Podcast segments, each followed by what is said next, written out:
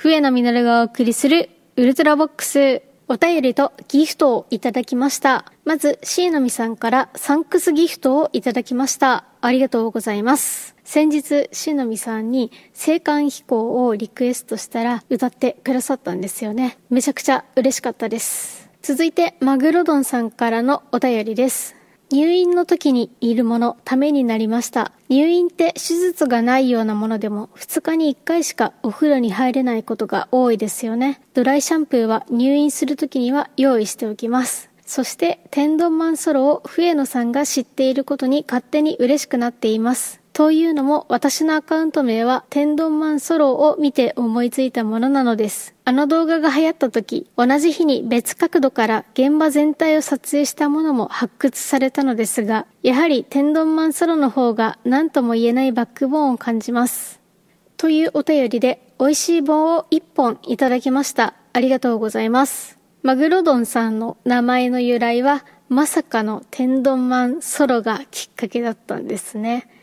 天丼マンソロを見て、マグロが好きだから、マグロ丼ということなんだと思いますが、アンパンマンってキャラクターの数でギネス認定されているんですよね。その数、1768体だそうです。だから、ひょっとしたら、マグロ丼もしくは海鮮丼あたりならいるんじゃないかと思って調べてみましたが、いませんでしたね。イクラ丼ちゃんはいました。あんまり共感を得られないのですが、アンパンマンって太陽の描き方がすごく独特で、白、黄色、緑の順に円を重ねて描いているんですよね。まあそんなことを気にしてアンパンマンをご覧になる方はいないと思うんですけど、柳瀬隆さんの画集を見る機会があって、で、アニメだと一瞬しかフレームに入らない太陽が、絵だと常に見えるようになるので、それでね、すごく印象的だったんですよね。で、柳瀬さんはこの独特なグラデーションの描き方を多用しているらしくて、例えば優しいライオンの表紙にも段階的なグラデーションを使っているんですよね。でね、優しいライオンは絶対見るべきですね。泣けるストーリーですし、何より美術作品として完成度が高いです。あの、アニメの方なんですけど、虫プロが作っているんですよね。で、虫プロの中でも実験作品で人魚っていう作品があるんですけど、これもなかなかの名作ですね。みんながみんな共感する内容ではないんですけど、何かしらの表現活動をしている方なら、グッとくる内容なんじゃないかなと思います。自由な空想が許されない国で暮らしている空想好きな少年のお話です。私ね、ある意味ではアニオタなんですけど、今で言うとこのアニオタって、こう、萌えキャラがいる系のアニメが好きっていう意味で言われがちなので、そういう理由であまり自称しないのですが、とにかくセルアニメ、カットアウトアニメーション、クレイアニメとか、あの、デジタルアニメ以外のアニメが大好きなんですよ。正岡健三さんを本気で尊敬しています。雲とチューリップは何度見ても感動します。ただね、デジタルアニメを否定しかねないからこそ言わないっていうのもあるんですけど、人間の労力で考えたらデジタルアニメの方がずっといいことは分かっているんですよ。それでもなんだかそのデジタルアニメは表現が確一的だなっていうことをどうしても思ってしまいます。良くも悪くも作り手の癖を消してしまうんですよね。あの、背景をストリートビューからトレースして済ませることもあるらしくって、現実との整合性はそれで合うっちゃ合うんだけど、それでアニメである必要性があるのかっていう疑問が残ります。ただ、デジタルアニメも試行錯誤の段階なんだろうなって思っていて、きっとこれからなんだろうと思ってます。なので全く否定する気はないです。ちなみに90年代のセーラームーンのアニメがバイブルってってレベルで大好きなんですけど、セーラームーンのアニメの何がすごいって、背景を向尾高村さんが描いていることなんですよ。あの頃の子供たちはむちゃくちゃ豪華なアニメーションを見ていたんですよね。本当にいい時代でしたよね。90年代といえば先日27日、大人でおしゃれな音楽番組をやってみたいのだが通称音高にてフリッパーズギターについて熱く語らせていただきました。Spotify を有料で使っている方は曲も合わせて聴けるみたいなのでよかったら聴いてみてください。そこでもちらっと話しましたが、フリッパーズギターって1990年のレコード大賞ポップスロック部門で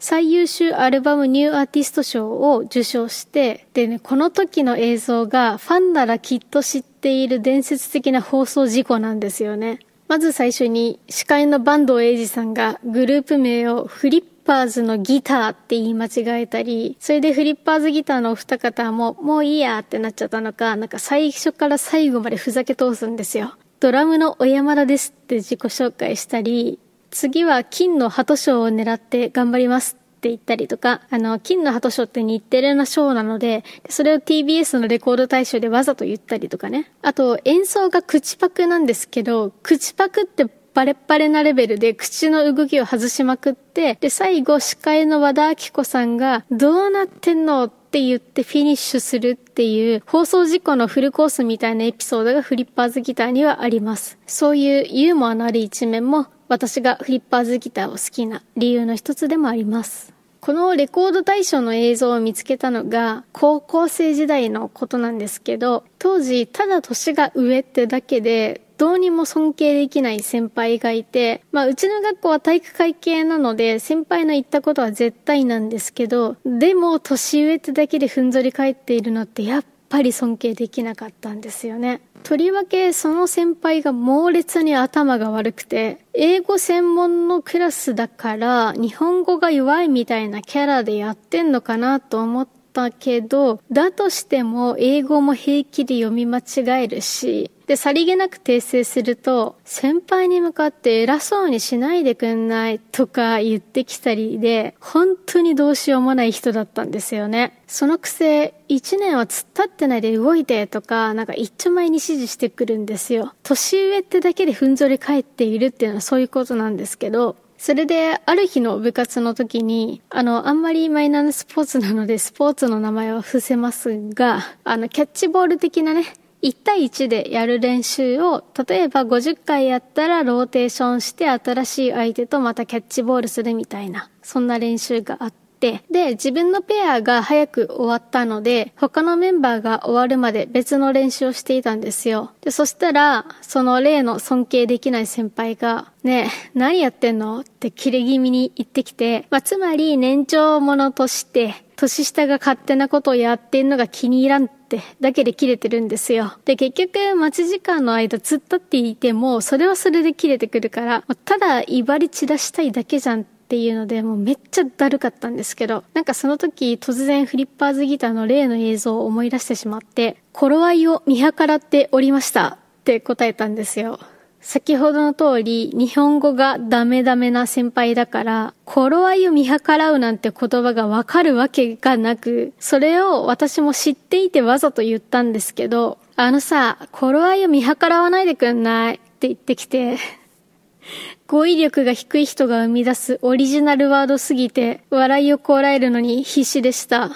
日本語としてはね、ギリギリセーフなんですけど、一生のうちに、頃合いを見計らうなって怒られる人、めったにいないでしょうね。すいませんでした。これからは頃合いを見計らわないように気をつけます。って謝罪をしたんですけど、そこから後輩と私の謎の結束が生まれてしまって、それ以降、先輩が何を言い間違えても訂正しないで、言い間違えたまま会話を突き通すようになりました。タリーズのことをチュリーズ、エクセルシオールのことをエクセシオーラって言ってましたね。フリッパーズギターから教わったことは音楽というよりもユーモアなのかもしれません。もちろん年齢や性別に関係なく尊重し合える関係ならこんなおちょくるようなことはしませんからね。どうしようもない相手にただただ腹を立てるよりはどう調理しようかと思える方が心の余裕があっていいじゃんっていう話です。まあ、そういう人を相手にしなくていい状態にするのが精神衛生上は一番良いんですけどね。お相手は私、笛野実がお送りしました。それでは次回のウルトラボックスでお会いしましょう。